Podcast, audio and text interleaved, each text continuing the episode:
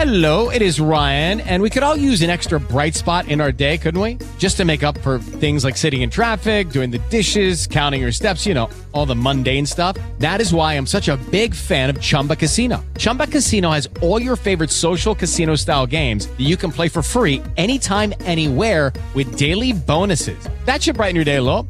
Actually, a lot. So sign up now at chumbacasino.com. That's chumbacasino.com. No purchase necessary. VGW Group. Void were prohibited by law. See terms and conditions. 18 plus. Judy was boring. Hello. Then Judy discovered ChumbaCasino.com. It's my little escape. Now Judy's the life of the party. Oh, baby, Mama's bringing home the bacon. Whoa, take it easy, Judy. The Chumba life is for everybody. So go to ChumbaCasino.com and play over 100 casino-style games. Join today and play for free for your chance to redeem some serious prizes. ChumbaCasino.com. No purchase necessary. Void were prohibited by law. 18 plus terms and conditions apply. See website for details. Ansa Voice Daily. L'approfondimento di oggi.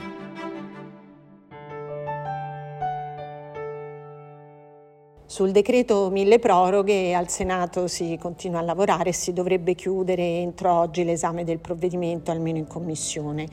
Eh, in giornata è arrivata la notizia che si potrebbe trovare un accordo politico sulla questione dei balneari e siamo qui a parlarne con il vicepresidente del Senato Maurizio Gasparri che è da tempo impegnato sulla questione. Ecco, questo accordo politico in che cosa si può concretizzare ed è vero che insomma si potrebbe essere, si po- ci, ci potremmo trovare di fronte ad una soluzione concreta?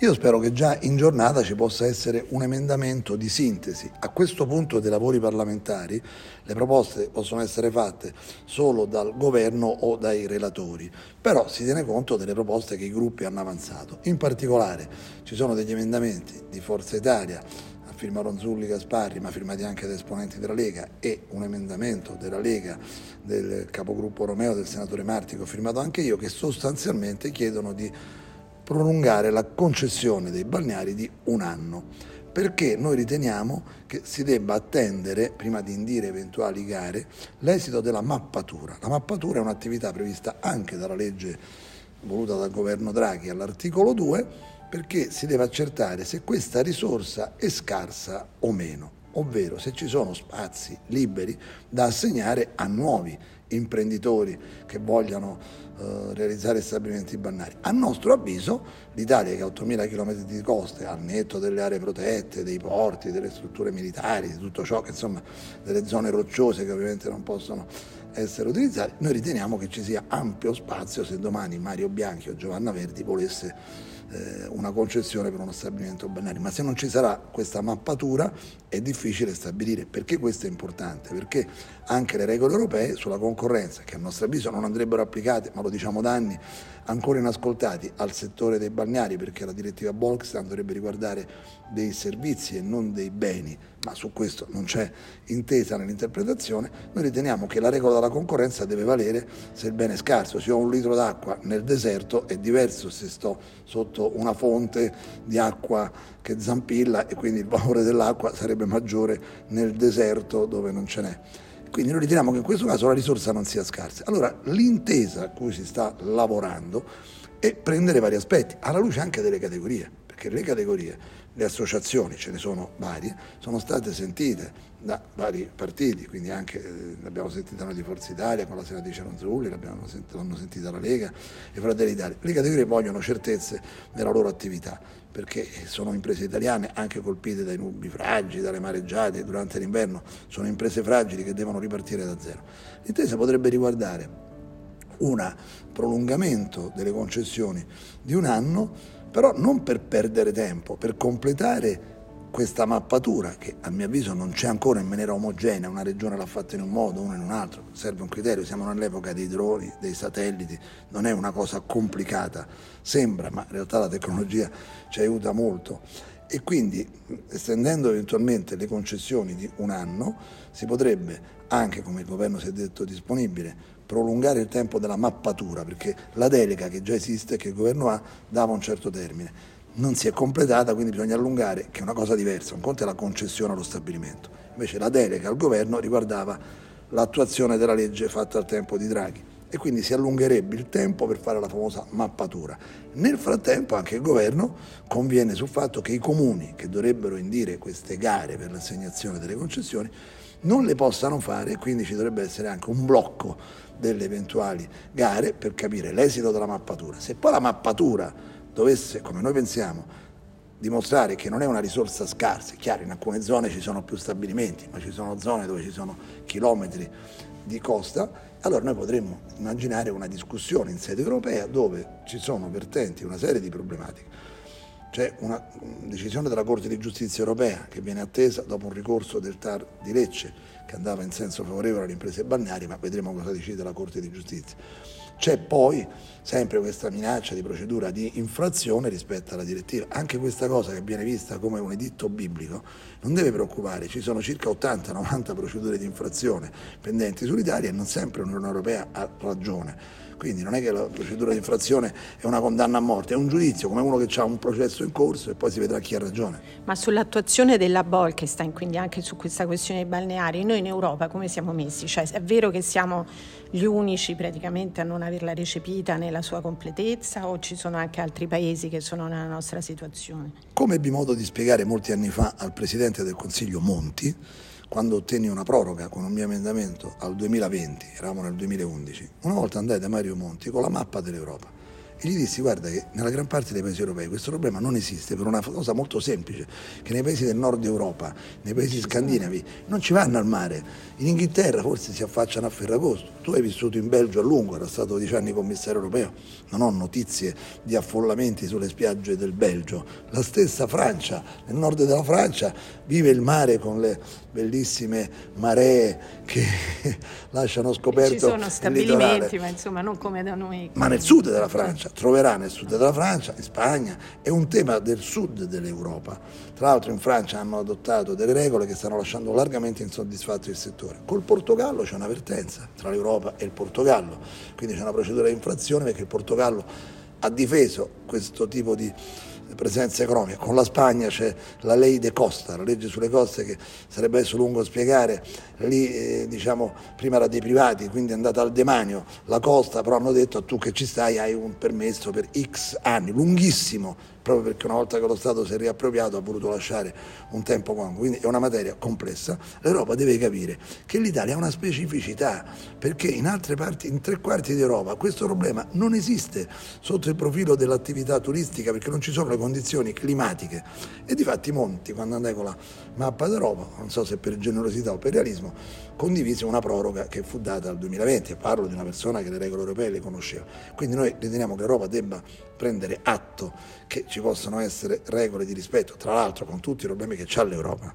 Incombe una guerra, ci sono i problemi dell'energia, ci sono problemi di ogni tipo, mi pare che ostinarsi sui balneari italiani e le cavallette importate non so da dove, io che sono europeista vedrei un'agenda europea con altre priorità, la difesa comune, la produzione energetica, la ricerca scientifica, le epidemie che si sono abbattute.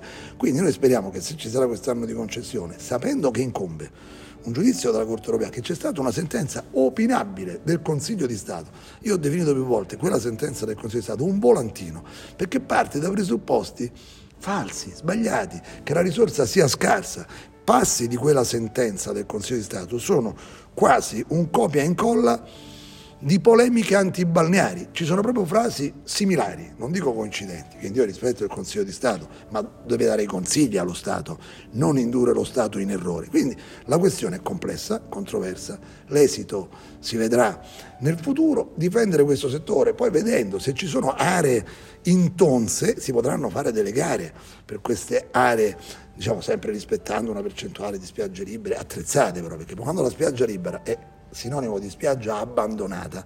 Si prende in giro l'utente perché se uno vuole andare alla spiaggia libera, però non è che vuole trovare la monnezza, i detriti che durante l'inverno le mareggiate portano. Spesso in Italia la spiaggia libera vuol dire spiaggia abbandonata. Noi dobbiamo lasciare dei tratti di spiagge libere, ma presidiate, il bagnino, se c'è il mare agitato, la pulizia. Non è che la spiaggia libera deve essere una discarica. Quindi bisogna affrontare bene, ora che abbiamo anche un ministro del mare abbiamo questa novità, insomma si può lavorare per valorizzare questa risorsa e lasciare spazi ai nuovi entranti. La spiaggia libera ma pulita e vigilata con un bagnino, a Roma sono successe nel passato vicende incresciose perché alle eh, spiagge libere, Ceotrossi e Castelporziano non c'era una vigilanza e quindi alla fine non è che se c'è il mare che non va bene qualcuno che ti sconsiglia il bagno, che vigila, se no quello non è la spiaggia libera, è la spiaggia abbandonata. Ecco, ma nel caso in cui si arrivasse a questa mappatura, appunto, nei tempi che sono stati decisi, c'è la possibilità che poi alla fine, nel caso in cui non ci sia questa scarsità, insomma, di cui avevamo parlato, ci, si, si, possa fare una valutazione caso per caso, cioè vedendo anche all'interno della regione quali possono essere Guardi, gli stabilimenti. Noi difendiamo queste imprese, dopodiché è ovvio che ci sono anche dei criteri. Quando si fece la legge con Draghi si era discusso l'impresa familiare, quello che c'è stato un certo numero di anni, un piano di investimenti. Io vado in un posto che è abbandonato e creo una pulizia, creo un risanamento, ci può essere anche un interesse del comune Y che è meglio una concessione a qualcuno che a un prezzo ragionevole fa entrare la gente eh, o che consente comunque il transito piuttosto che la spiaggia abbandonata, perché molti teorici della spiaggia libera non si preoccupano della erosione, dell'effetto di scarica, quindi è una questione controversa. Noi riteniamo che però sia giusto valutare che la legge Bolkestein, la direttiva Bolkestein non si applichi, come ci disse in un celeberrimo convegno che facevamo qualche anno fa alla sala dei gruppi parlamentari, quella di via Campomarzio, venne Bolkestein, ormai pensionato, che disse guardi la mia direttiva con questa università non c'entra. Ovvio che Bolkestein non è in carica, quindi è come se uno chiedesse a un ex Presidente della Repubblica in Italia che ne pensa di quella legge. Sarebbe un'opinione rilevante, ma ahimè non sostitutiva della legge. Ecco, però c'era poi anche la questione di adeguare i canoni, no? Per Giustissimo. Allora l'attuale governo ha fatto quello che tutti quelli che fanno i latrati contro i canoni, latrati, i verdi che latrano non hanno mai aumentato il canone standard al governo. L'attuale governo ha fatto una direttiva aumentando del 25% i canoni, che secondo me, fatta così, non è manco giusta, parlo del governo di centrodestra, perché se uno paga poco forse lo devi quadruplicare il canone di concessione, portarlo se uno paga molto da, dalla regione, dipende, dipende anche da, da, da, dove si trova. Certo, è chiaro, quindi dipende da mille cose. Adesso l'attuale governo ha detto si aumenta del 25% che è molto più del tasso di inflazione. Tutti quelli che fanno i latrati non hanno mai aumentato manco dell'1%.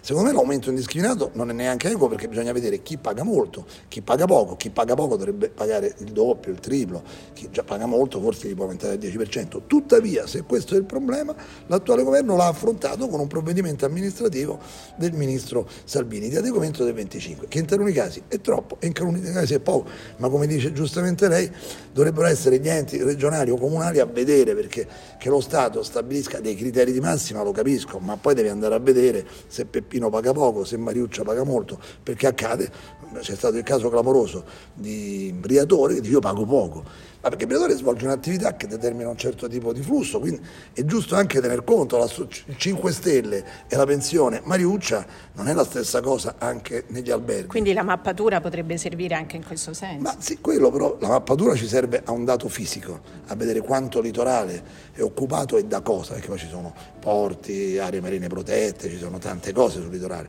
quindi lì è un discorso quantitativo. Il discorso qualitativo si può anche introdurre, però anche con degli sconti o dei vantaggi, se tu stai lì da 100 anni, se hai fatto degli investimenti, sei un'impresa familiare, di questo si era discusso a lungo, conto una famiglia che da padre in figlio prosegue un'attività, un conto è un investitore e noi vogliamo evitare una, come posso dire, colonizzazione di questo settore. Nel commercio Amazon che non paga tasse sta uccidendo i negozi di prossimità, noi non vogliamo un Amazon delle spiagge che si prende tutte le concessioni e ammazza aziende familiari che gli puoi chiedere un canone più alto se è basso, dei requisiti di, di protezione, i bagnini, queste robe qua qua e sono un costo per quelle aziende e uno se va in uno stabilimento si sente comunque più assistito e protetto. Se va alla spiaggia abbandonata, non a quella libera, quella libera si intende che il comune ci mette il bagnino, fa le pulizie, ci sia un chioschetto per comprare una bibita, perché non è che se uno va al mare deve morire di fame e di sete tra la spazzatura. Quindi, se no altrimenti diamo un'immagine, poi ci sono le aree marine protette, dei posti dove sono interdetti gli accessi, ma questo è un altro problema che non viene toccato. Grazie.